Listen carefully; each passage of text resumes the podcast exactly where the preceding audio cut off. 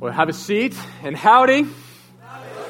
My name is Kevin Barra. I'm the actually the Southwood College pastor, and we're doing a little rotation of guys of uh, our Creekside uh, guy who leads Creekside, Jacob, and myself. And so we're rotating this week. Jacob will be back next week, uh, and then he'll be rotating again the week after that. So just to give you guys a heads up, and uh, and it is really an honor to be with you here this morning. We are continuing our study in Proverbs. And so if you have a, uh, a YouVersion app, one of the things I would encourage you to do is actually to join with us in, um, in going through the YouVersion app. You can study uh, as a devotion the, the Proverbs study that we're a part of. So I encourage you to download that. It is absolutely free. Um, but today we are going to look at the best leaders, the best, what it looks like to be the best quality, the best type of leader. And this is but let me just open up with a story about this. So uh, I have uh, four amazing kids. My wife actually is a veterinarian, uh, and so she came to A and M, got her veterinary degree, and so she uh, gets her hands on those animals, and it's a beautiful thing. Uh, and we also have four amazing kids. I have a nine-year-old daughter named Peyton. I have an eight-year-old son named Micah. I have a uh, six-year-old son named Jesse, and a four-year-old daughter named Juliet. We call her Juju. She is also a hot mess. She has a purse that says "hot mess" on it, and and recently she says, I'm not a hot mess. And we're like, baby, you're four, you are. Um, and one kind of give you like a perspective on what it is like to parent children, especially four, is that it's chaos pretty much all the time. And, and one time, several years ago, when my kids were a little bit younger, uh, Juliet was probably only about one year old. Uh, we were in Katy. My, my family's in Katy. My wife's family lives in Katy. And so we were visiting our family there in Katy, and we were driving back. I was driving back the four kids alone. My wife was staying there, and, uh, and it was about 12 noon. And it was one of those moments when the children were like, We're hungry, and daddy, we will yell at you ruthlessly. It was one of those like happy fatherhood moments, right? And so they're just screaming at me, like, We're hungry, we're hungry. And I'm, I'm going, What are we going to do? We're driving up 290, and suddenly I see salvation Chick fil A. And I'm like, You are going to save my life. And so I pull over into Chick fil A, and you know 12 o'clock, Chick fil A is chaos. Like there's the car line, double decker is, is going out forever. And, uh, and so I've got to navigate four children across the parking lot and all these hungry, uh, very mad, angry, not well mannered people and get my kids in the, in the Chick fil A line in the store. And so I grab the three by the hand. I've got my other daughter like in a carrying case, and I'm like going across the way to get in there. And we get in, and there's another huge long line in the Chick fil A. And I'm like, oh no.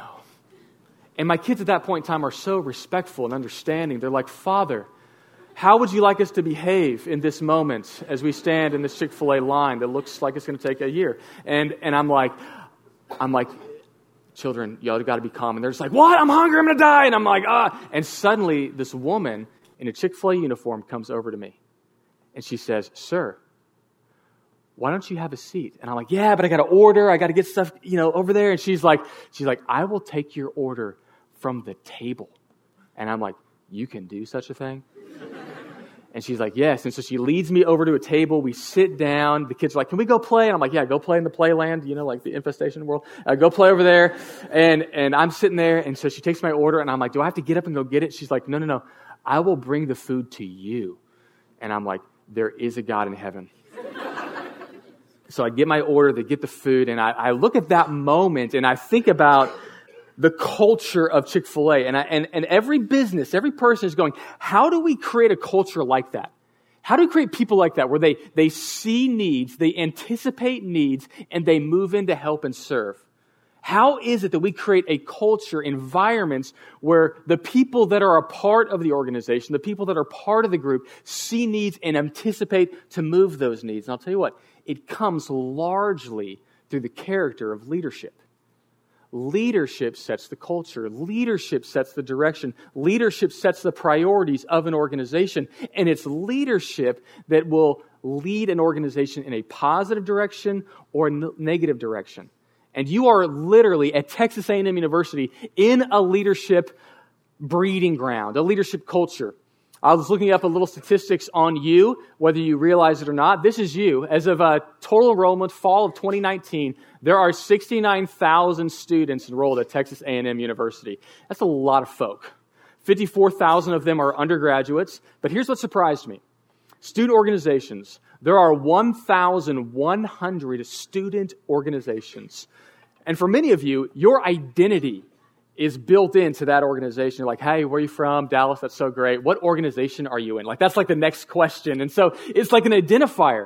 And as part of that organization, there's many of you that go, how do I move my way up in that organization? How do I lead in that organization? How do I make this organization dominate all others. You know, there's this desire to lead well. And with 1,100 organizations, that means there's at least 1,100 presidents, directors, executives, something in that role. There is a lot of leaders needed in this organization. But here's what's fascinating. As they've studied Generation Z, Barna came out with a study um, recently where they asked the culture of Generation Z, people in your age demographic, about leadership. And here's what they've, they've said they said four out of five affirm, and nearly half strongly affirm, that society is facing a crisis of leadership because there's not enough good leaders at this moment. Society, your generation is saying there's actually a crisis in leadership. We don't have enough quality men and women leading our organizations, leading our nation. And so the question is this how do we become people that are great leaders? How do we become people that can enter into our organizations, enter into our career fields, and be great leaders? And as soon as I ask that question, I think several of you have some objections. Some of you would say, Kevin, I'm not a leader. Like, I don't have leadership qualities. I'm not a great leader. Well, we're going to talk later on about what it looks like to be a great follower, because to be a great leader, you first start by being a great follower. So we're going to talk about followership. But I would simply tell you this you actually do have authority as a leader. And it may be smaller than others, but you actually do. All of us are called to be disciple makers, to follow Jesus as his disciple and to make disciples with our lives. So, at one level, you, you are called to exercise a level of influence on others through the process of discipleship. And others of you are going to have families as well. You're going to have families and kids, and guess what? They need leadership. They need good mommies and daddies to lead them well. So even if you're not head chief of the totem pole, you're not president of your organization, there are levels of leadership that you have influence in, and you're called to exercise well. And for others of you, you might say, Well, Kevin, I'm already a great leader. So everything you're going to say will just be like, Yeah, yeah, I know, because I'm awesome. But then I would ask you this question are you leading in God's direction, with God's priorities, with God's empowerment in your leadership? Are you a great leader who's leading in God's direction, with God's priorities, with God's empowerment in your leadership? So, we're going to look this morning about what it looks like to be men and women who are great leaders under God's guidance. And I'm going to give three big categories of which we're going to talk this morning. The first is this a perspective of a great leader. What perspective should I have when I'm walking into a leadership situation? The second is this when I'm in authority, what do I do? What are the activities of a great leader? And thirdly, when I'm under leaders, what am I supposed to do? How do I act well when I'm under in that responsibility of being under leadership? So we'll begin with this the perspective of a great leader. What is the perspective a great leader should have? God's leaders. Well, I'd say this great leaders follow God's direction with God's priorities, with God's empowerment. Great leaders, the best leaders of our world, follow God's direction with God's priorities, with God's empowerment. Here's what it says in Proverbs 9:11, 9:10 says it this way: "The fear of the Lord is the beginning of wisdom, and the knowledge of the Holy One is insight." We've looked at this type of verse through all of Proverbs. That true wisdom begins with this fearing God. And the fear of the Lord is this it's respect, honor, and submission to God first. So, to be a great leader, your first starting point is this Do I actually believe there is an authority higher than me leading this thing? Am I actually willing to put my knee down and humble myself be, be below a leader above me? Great leaders do this they first humble themselves before a leader that's higher than them. Proverbs 15:33 says it this way: "The fear of the Lord is instruction in wisdom, and humility comes before honor. You want to be a great leader? We humble ourselves first under God's direction of our lives because that's going to shape your priorities, that's going to shape your practices, that's going to shape how you treat people. It's going to shape the culture you create. If you are unwilling to submit to God and only submit to yourself, it will dramatically shape the organization that you lead. Great leaders first say this I'm going to set myself under God's directives. And secondly, we, we need to shape our leadership by God's priorities. And he, what God prioritized most in the world is people. Proverbs 14 28 says it this way In a multitude of people is the glory of a king, but without a people, a prince is ruined. The greatest asset you have in your leadership opportunity isn't your vision, isn't your direction, isn't your product, it's your people. Because the right people in your organization will set the right vision. They will make the great products. They will help your company thrive. If you don't value people, you will not lead your organization well. And this is what's fascinating about this verse. It says, look, in a multitude of people, there's a glory in the king. There's glory under that leadership. But if there's no people, the organization's not going well. John Maxwell has a great pithy quote that he says this. He's a, he's a leadership guru. John Maxwell has written a ton in the area of leadership, and he says this If you think you are leading and no one is following, you are only taking a walk. so if you are saying to yourself, I'm an amazing leader, and no one follows, guess what? You are taking a walk, you are not leading. Now, Andrew Carnegie, brilliant business leader in the early part of the of the 18, uh, 1800s, at one point in time, he had 43 millionaires working for him. And at that time in the 1800s, it was amazing to have 43 millionaires actually working for your organization. And one reporter asked him at one point, How is it that you develop 43 millionaires to work for you? And he says this Men are developed the same way gold is mined.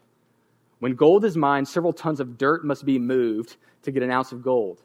But one doesn't go into the mine looking for dirt, one goes in looking for gold. Are people your priority? Are people the obstacle to your priorities? Are people your highest motivation in leading, developing, caring for, cultivating those people? Or is it your vision or direction and you mow over people to get where you're going? Great leaders don't do that. They want to know that you value them. And if you value and care for them, they're more likely to follow you. And thirdly, great leaders are empowered by God. Proverbs 20, 20 28 says it this way Steadfast love and faithfulness preserve a king, and by steadfast love his throne is upheld. The image in most of Proverbs of authority and leadership is pictured in the person of the king. He's the leader of the nation, he's the leader of that community. And he says this steadfast love and faithfulness preserve him. The word steadfast love in Hebrew is the word hesed. It's God's loyal covenant love that he made with his people. When he speaks to the nation of Israel, he says to them, I didn't choose you because you were more numerous or more amazing than any other nation. I chose you because I loved you. Hesed, loyal, covenant keeping love. The kings in, in ancient Israel were supposed to love God with their life and serve under God's authority.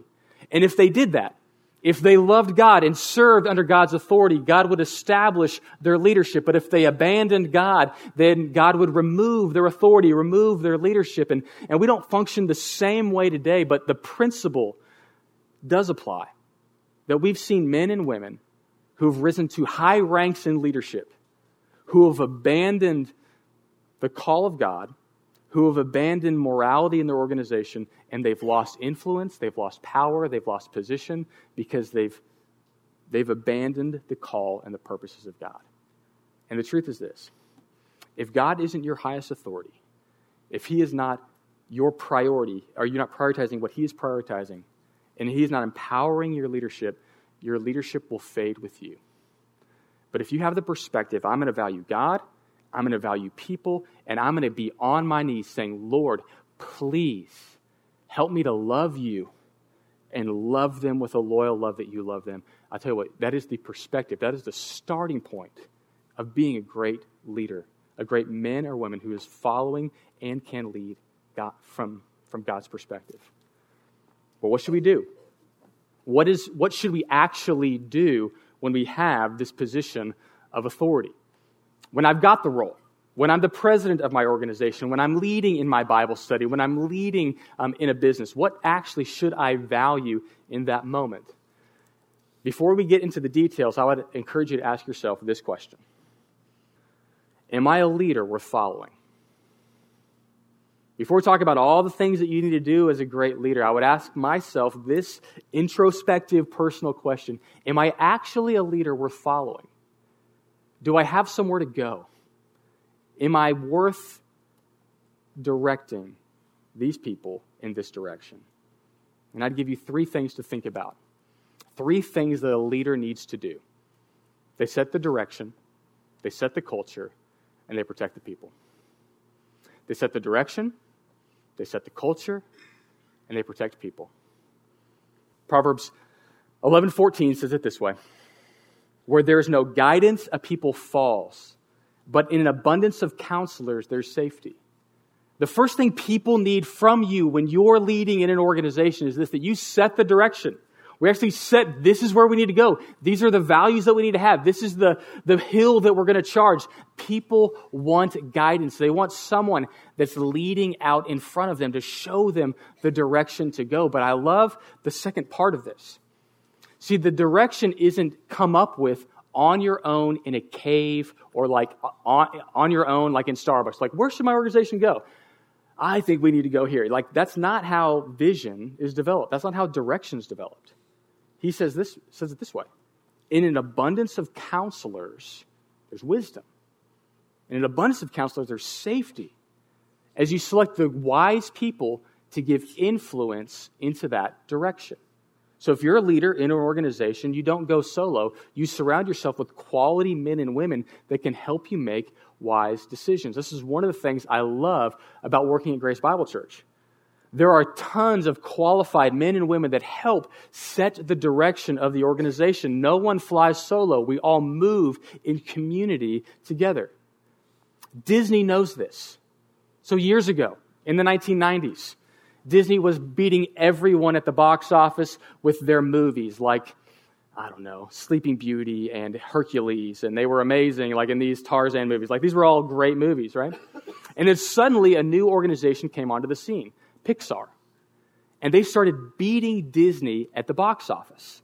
They were making great movies that you grew up with, like Toy Story, Finding Nemo, Monsters Inc., right? They're making these amazing movies. And Disney starts losing the battle at the box office. They're like, oh, great, our movies are no longer competitive. What do we do? So, what did they do?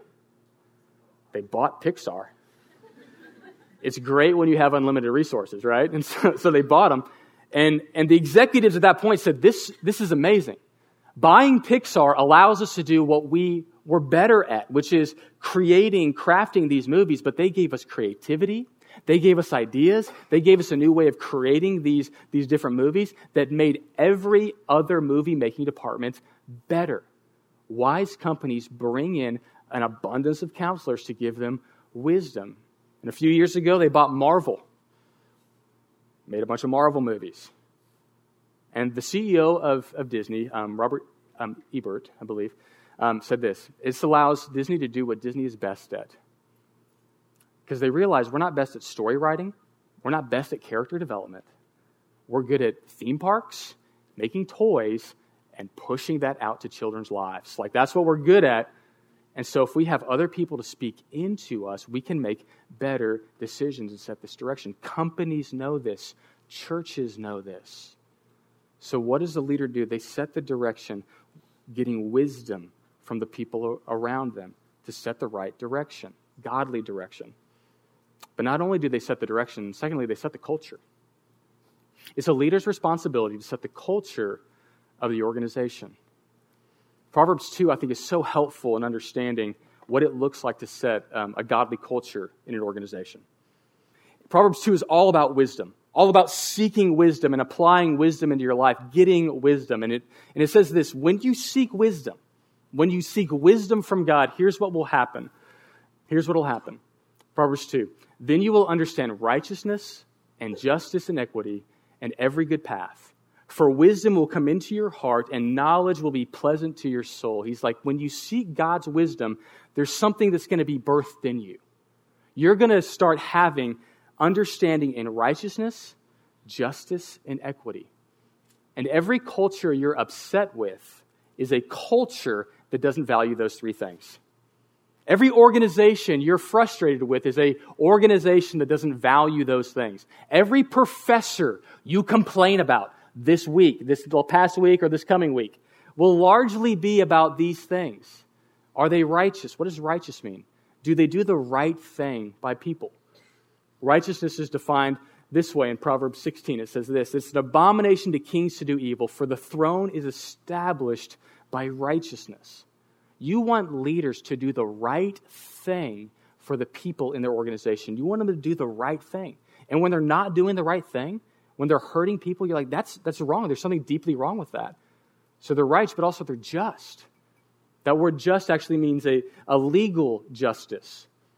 It says 20, in 29 4, it says, By justice a king builds up the land, but he who exacts gifts tears it down. If you're in a leadership position and you're not just in your judgments, but you're taking bribes, you're, you're playing favorites, that's not a healthy organization. He says, Wise leaders don't play favorites, they don't exact gifts from people, they don't make promises and deals, they do what's right. They, are, they judge justly. And here's what's where that justice plays out. 29:14 says it this way: If a king faithfully judges the poor, his throne will be established forever. How are those people treated in your organization that aren't the pretty, that aren't the shiny, that aren't the most significant? The ones that aren't the smartest, not the ones that can give you the most things. How are the, the lowly in your organization treated? How are the lowly in your community treated? One of the great things that great leaders do is they look out for the, lonely, the lowly. They care for the poor, for the destitute, for the ones that, that don't have the shine. That's a beautiful culture. They see needs and they move to meet those needs. And equity, they don't play favorites. Great leaders don't play favorites. They treat people well. And that's a cult, that's a healthy culture. It's God's direction. It's a culture that honors and loves and cares for people within it. And, and thirdly, leaders need to protect. There's a protection aspect to leadership where you protect the direction, you protect the culture, you protect the people. And if you actually have a leadership position, this is one of the hardest roles of being a leader is moving in and saying, you've got to stop that.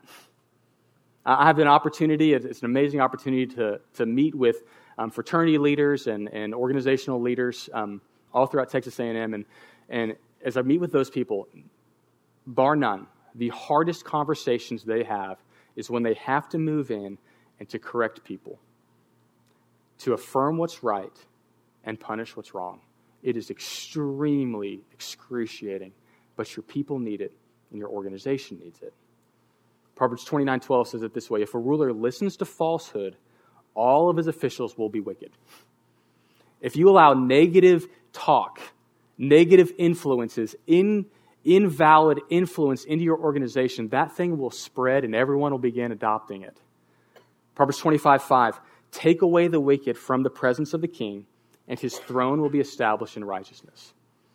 It's your responsibility as a leader to actually hold the culture and protect the people, to hold people accountable. And it doesn't mean that you just remove everyone, but it does you mean you've got to correct behaviors.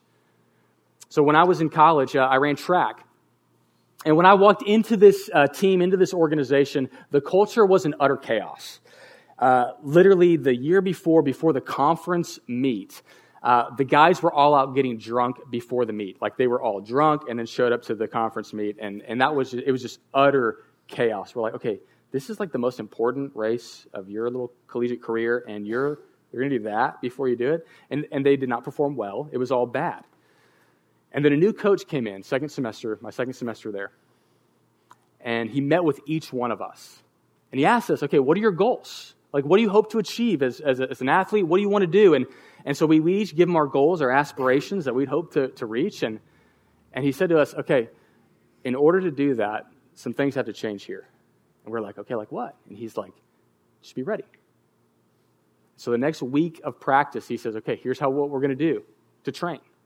Here's the values that we're going to have. Here's how you're going to come dressed and ready to train. Here's how you're going to uh, interact with us. Here's the, the priority that we're going to set here. And he, he begins shifting the culture.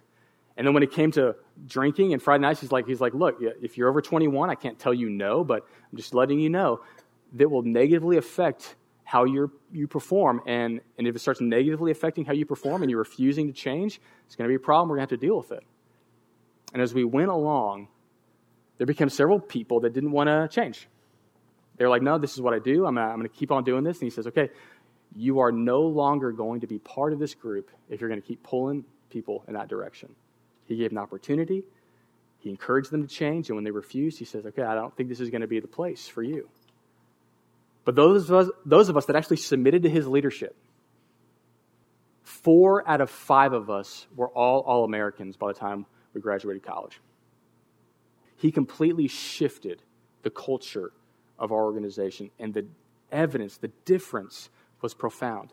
You've got to protect the culture.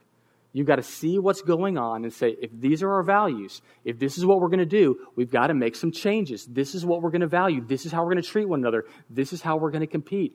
All of those things have to shift. And as a leader, it's your responsibility to lead those.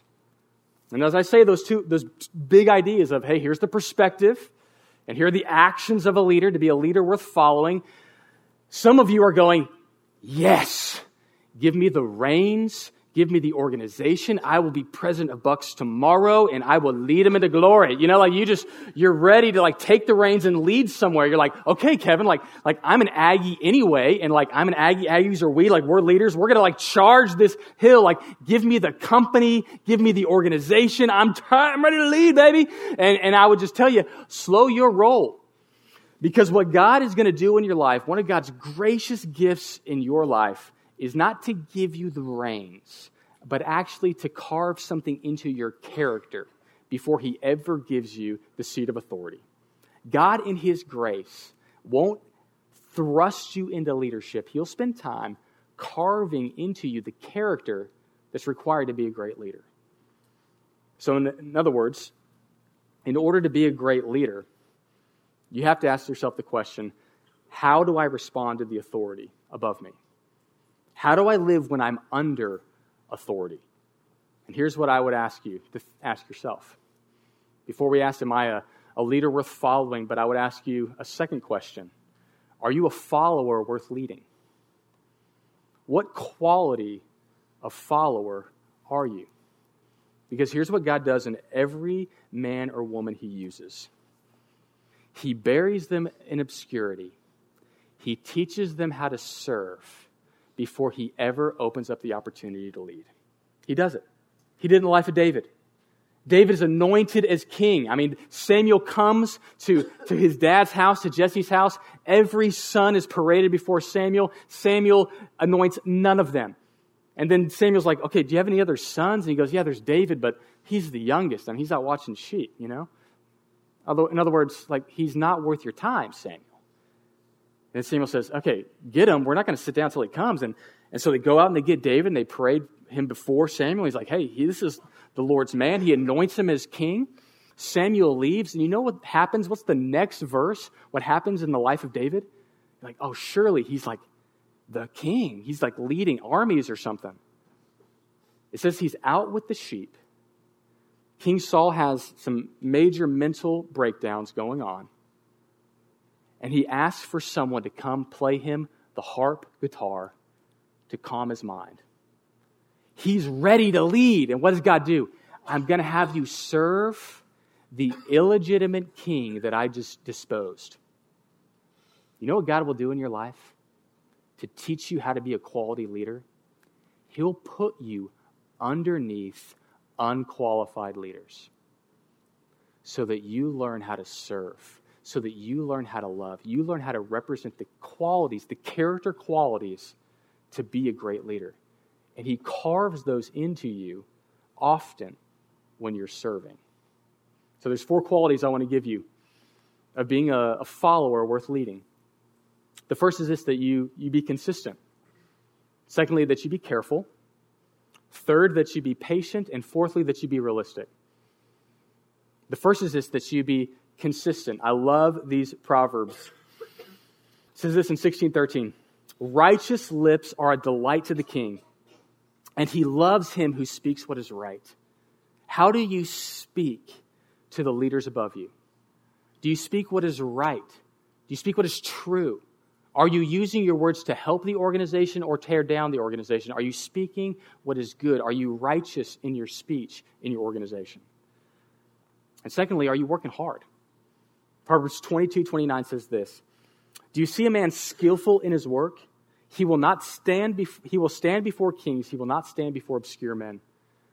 He says, Do you see the skill of this, this worker? He will be promoted. He's going to stand before kings. He's not going to stand before obscure people. They're actually going to be recognized the skill of this individual. So here's my question for you Are you excellent in what God has given you? Are you an excellent student? Are you not just a Christian engineer? Are you an excellent engineer? Are you not just a Christian sociology major? Are you, a, are you an excellent sociology major? Are you excellent in what has been given to you? And not just do you work at HEB to get through, are you an excellent worker at HEB? Not just do you work at a coffee shop, are you excellent at that coffee shop? Here's the deal excellence is proven in small things. Excellence, diligence, faithfulness is proven in the small things that are given to you. And you see someone that's excellent in their work, there will be opportunities ahead. And I'll tell you what, when you demonstrate excellence in small things, it will eventually be recognized and utilized by God in other areas. And we've seen a few people where this plays out dramatically in history. One of them is Billy Graham, passed away a couple years ago. He was an evangelist. What was fascinating about Billy Graham is that he actually advised several U.S. presidents. Why did all these U.S. presidents want to bring in Billy Graham? It's because of how he spoke, how he treated people, his character spoke so loud that the people in highest authority said, I need this man in to give me wisdom.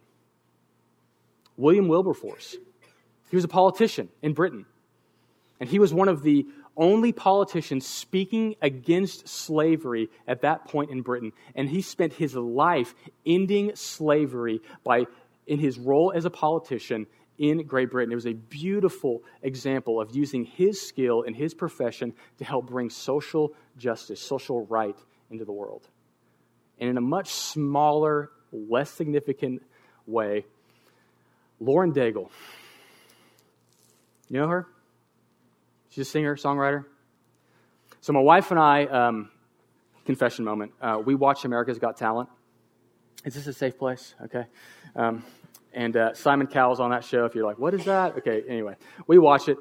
I remember watching it one time, and, and the background theme music that was being played during one of these moments was one of Lauren Daigle's songs. And I was like, of all the songs they could choose, why would they choose one of her songs? It just felt weird because they're not Christian at all in anything that they promote. And all of a sudden, you're seeing, you're listening to this as the soundtrack behind their their montage. And I'm like, what is going on? And I'm like, why do they want Lauren Daigle's music? Because it's good. And then you have people going, that's an interesting song. Let me go listen to that. And you have non Christians listening to Lauren Daigle's music, not because it's Christian, but because it's good. And then they start investigating what's going on. What is she singing about? What is this rescue about? And they begin investigating. I'll tell you what, when you do your work well, it turns the eyes of the people in power. And you'll have more influence by being a great worker than just by saying, I think I'm a Christian. So Christians work hard. They do consistently what everyone else does occasionally. They work hard. But secondly, we need to be careful I love this proverb. I love the imagery of this proverb. It says, When you sit down and eat with a ruler, observe carefully what is before you, and put a knife to your throat. Like, what? That's weird. If you are given to appetite, do not desire his delicacies, for they are deceptive food. He says this There's going to be moments in life when you are standing or sitting uh, in front of a leader, in front of an authority figure. And there's going to be a tendency that you have in your heart, which is, I want what they have. And what's going to happen in that moment is that your, your appetites of, of wanting that job opportunity or wanting that promotion or wanting something that that person has is going to drive you. And it's going to drive you to say things or to overcommit or lie about who you are so that you can work your way in with that leader, with that organization. And, and what's going to happen is, is the wisdom is going to tell you don't do that. Don't let your appetites drive you. Don't overcommit because that compromise is going to lead you in a deadly direction. Don't compromise who you are in Christ so that you can work your way within that leader. And I'll tell you what, it's challenging, especially when you're looking for a job. So, how many of you right now you're applying, hoping, please God, give me a job before the end of the year? A couple, few hands. The rest of you, you, you don't need employment. That's great. Um, and here's what's going to happen you're going to be in that interview, and they're going to ask you questions like, um, Tell me some of your skills. And you're going to say, Everything. Um, every, every, every, what do you need a skill in? I have it. Um, Microsoft Word, uh, PowerPoint, like I, I can do it all. You know, like, just like, I have these skills. Have you ever led anything? I've led, I've led million, millions of things through my followers uh, on my Instagram account. Like I've led lots of things and I can do everything. And they're just like, do you think you can function in this environment? Just like I can function in all environments. I can do everything that you need me to do. And you, what you're going to do is overpromise and fudge the truth and present yourself as the only best candidate they could possibly have. And the business school is telling you that's what you do to work it. And like you lie till you make it. And then hopefully you got it and then you figure out what to do then, you know, and, and there's like this, this pressure cooker and you're gonna be like, should I represent myself in that way? And I would tell you, no, no. You don't compromise to get the job. You don't compromise to get the girl. You don't compromise under authority. You actually say, God has made me who I am. And I'm going to stand here in confidence under who He's made me to be. And it's challenging. I worked here for three years in youth ministry um, while my wife was doing veterinary school. And then we moved to South Florida. She had a veterinary internship in South Florida. And I'm there, and we're probably only going to be there a short amount of time, probably a year. That's how long the internship was. And and so I'm just trying to get a job anywhere, like Starbucks, Barnes and Nobles. Back then, people read books, and so it was like a good job uh, opportunity. And, and I was like, I'm not committing long term here. I just want a year, that sort of thing. And I'm applying to every Starbucks and every Barnes and Nobles in South Florida. I'm just like, please, by God, give me a job. And no one's calling me back. Literally no one. And for three months, I have no job. And at one point, I'm sitting in Starbucks just praying because I have nowhere else to be. And I'm going, God, just give me a job, please. Give me a job. And then my wife hears about an opportunity at a church that needs some help, a youth pastor. And so I applied to that position as a youth pastor at that church. And, and I talked to some friends of mine. I'm like, so how do I move my way forward to get that job? And they're just, they're just like, well, um, they don't know how long you're going to be in South Florida, and neither do you, really. You know, God's in control. Um, so don't tell them that you're probably only going to be there for a year so that you can get the job. And I said, I can't do that. And so I just prayed, Lord, I'm going to tell them the truth and see what happens. And so the first interview comes up. They call me in to interview with some of their staff, and I sit down at their table and I said, Hey, I just want to let you know before any of this starts, um, my wife is in South Florida for a veterinary internship. That's why we're here. Um, I don't know how long I'm going to be here, um, but it's probably only a year, but we'll see. And if you want to end the interview now, I totally understand and respect your decision. And she, the person interviewing me said, No, let's keep going.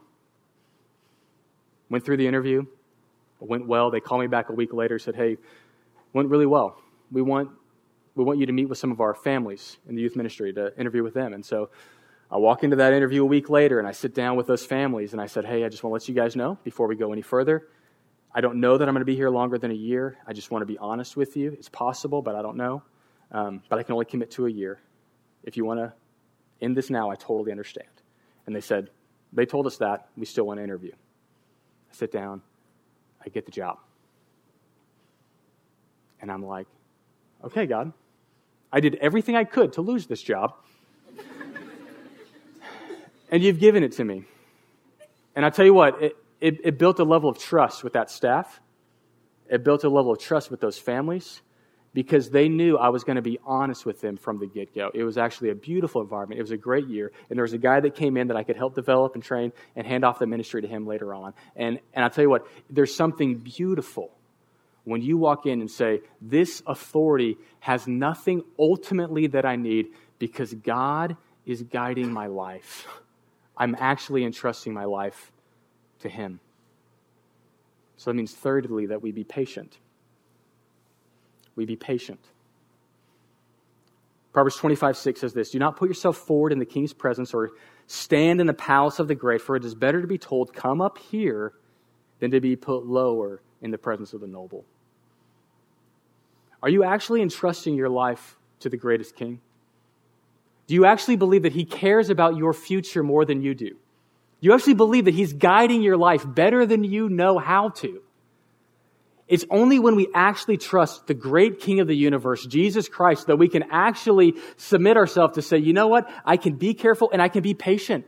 I don't need to work angles, work the system. I can actually walk into this environment knowing that the God of the universe is in control. And I don't need to get upset and angry that I don't get the promotion in time or the opportunity in time. I can actually come in and serve and use my words graciously and help lift up this organization.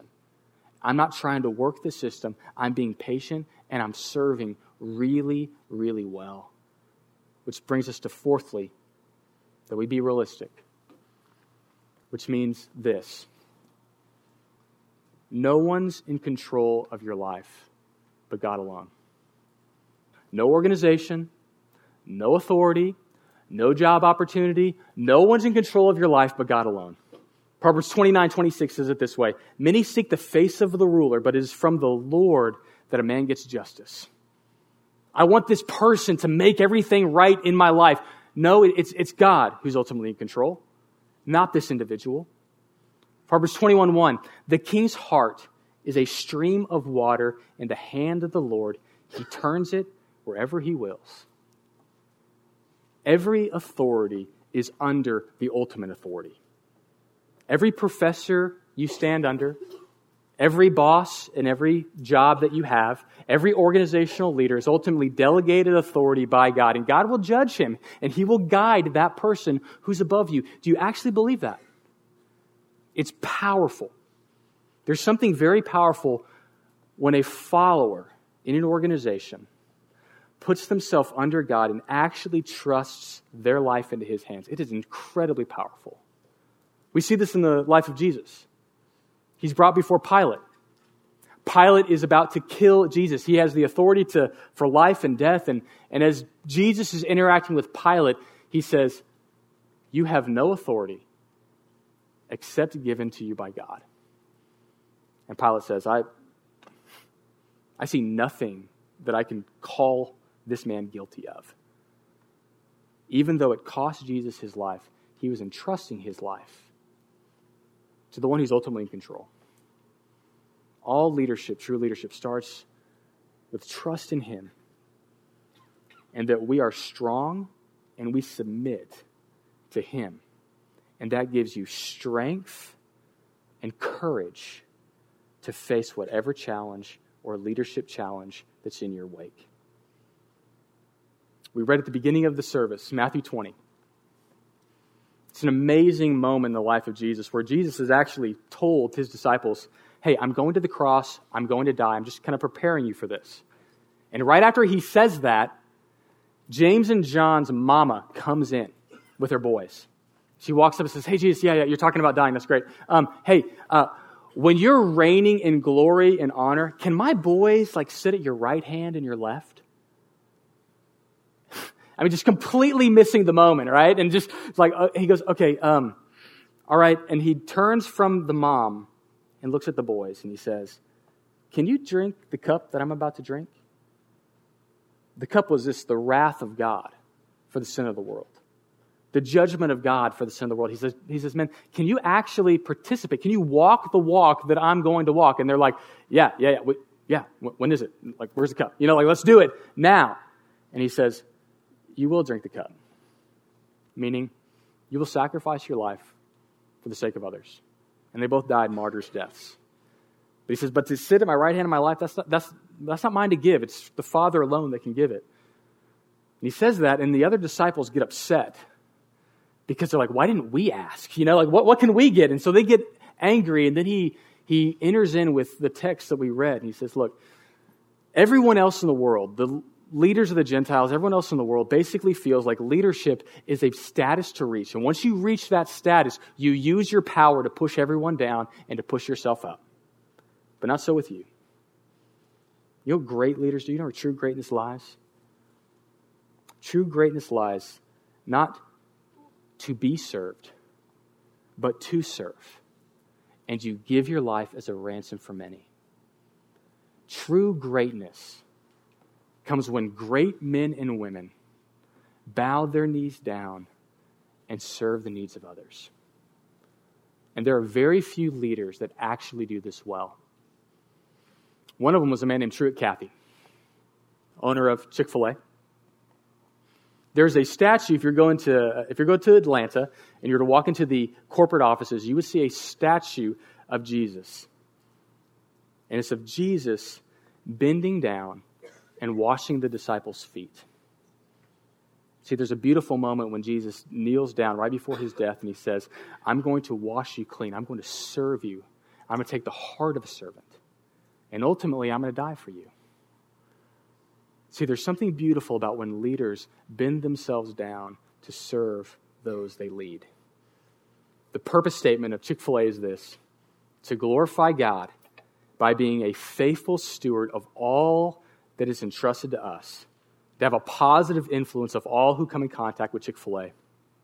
And a cultural value of Chick fil A is this you don't have to be a Christian to work at Chick fil A, but we ask that you base your business on biblical principles because they work. Truett Cathy modeled this. There's a story of Truett Cathy in a moment when all the executives are in his office, and, and he says, I want to teach you how to lead. And he took a towel he got down on his knees, took off the executive's feet, shoes, and washed their feet. A beautiful picture of what it looks like to serve like Christ. How are you doing as a leader? Are you a leader worth following? How are you doing as a follower? Are you a follower worth leading? The only way that you and I are going to develop these qualities within us is to first bend our knees to Jesus Christ the king over everyone, who died the death we deserve to die, who rose in victory over Satan, sin, and death, and has called us into relationship with his Father, the King of the universe. And from that solid foundation, we then move into the world. So I want to give you three application questions in closing. First is this Do I have God's perspective on my leadership role? Do I? Do I, am I going God's direction with God's priorities, with God's empowerment? Do I actually have God's perspective on my leadership role? Secondly, am I serving as a leader worth following? Am I valuing the things that God values as I model leadership in my organization? And thirdly, am I a follower worth leading? Am I consistent, careful, patient? Am I the type of person that employers would go, those qualities are what I need from men and women within my organization. I'll tell you what, the, the starting point to growing into being a, a quality leader often begins in all of our lives with being a great follower. It's true in my life. I want to give you two opportunities to think about, to serve, and to be a part of this organization. We have two needs that I want to hold up in front of you. One is um, as a youth leader. Our youth meet right across the little walkway here at 915 in the gym. And I'll tell you what, those youth, those 7th through 12th graders need men and women, you, to pour into their lives. I'll tell you what, it is life changing to pour your life into the life of a student. We need 7th through 12th grade leaders. We need junior high leaders that where they're just glad you showed up, and we need high school leaders that are too cool for you, right? We need them all, and they would love for you to come pour your life into their life and serve them. Um, it's a beautiful picture what Christ says. I'll tell you what, it's impactful, it's life changing. Um, I met Jacob Smith when he was a high school senior serving, when I was serving in that ministry. Uh, and now he's a lifelong friend. I tell you what, it's powerful, powerful picture of what God can do in your life.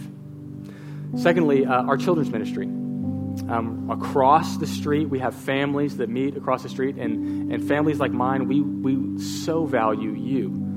That you would pour your life, you would serve our kids, that they would see what Christ looks like in the life of a college student. It is empower, it is so powerful. My kids are always excited when they're like, "When are the college students coming? When are the college students coming?" I tell you, because guys, men and women like you, have poured their lives into them, and I tell you what, I'm eternally grateful for that. Um, we need you. So serve with our youth, serve in our children's ministry, learn what it looks like to be a, a follower worth leading. Pray for us. Lord, thank you so much for your word. And Lord, I pray that men and women from this room would be raised up to be great leaders. They would influence their, their future families, they would influence their organizations, they would be a positive influence in discipleship. Lord, I pray that we could be men and women who ultimately bow our knee before you, Jesus. And as we bow our knee to you, you empower us to be leaders worth following and followers worth leading. Thank you so much for your word. I'll lift up each person to you to guide them, protect them. Amen.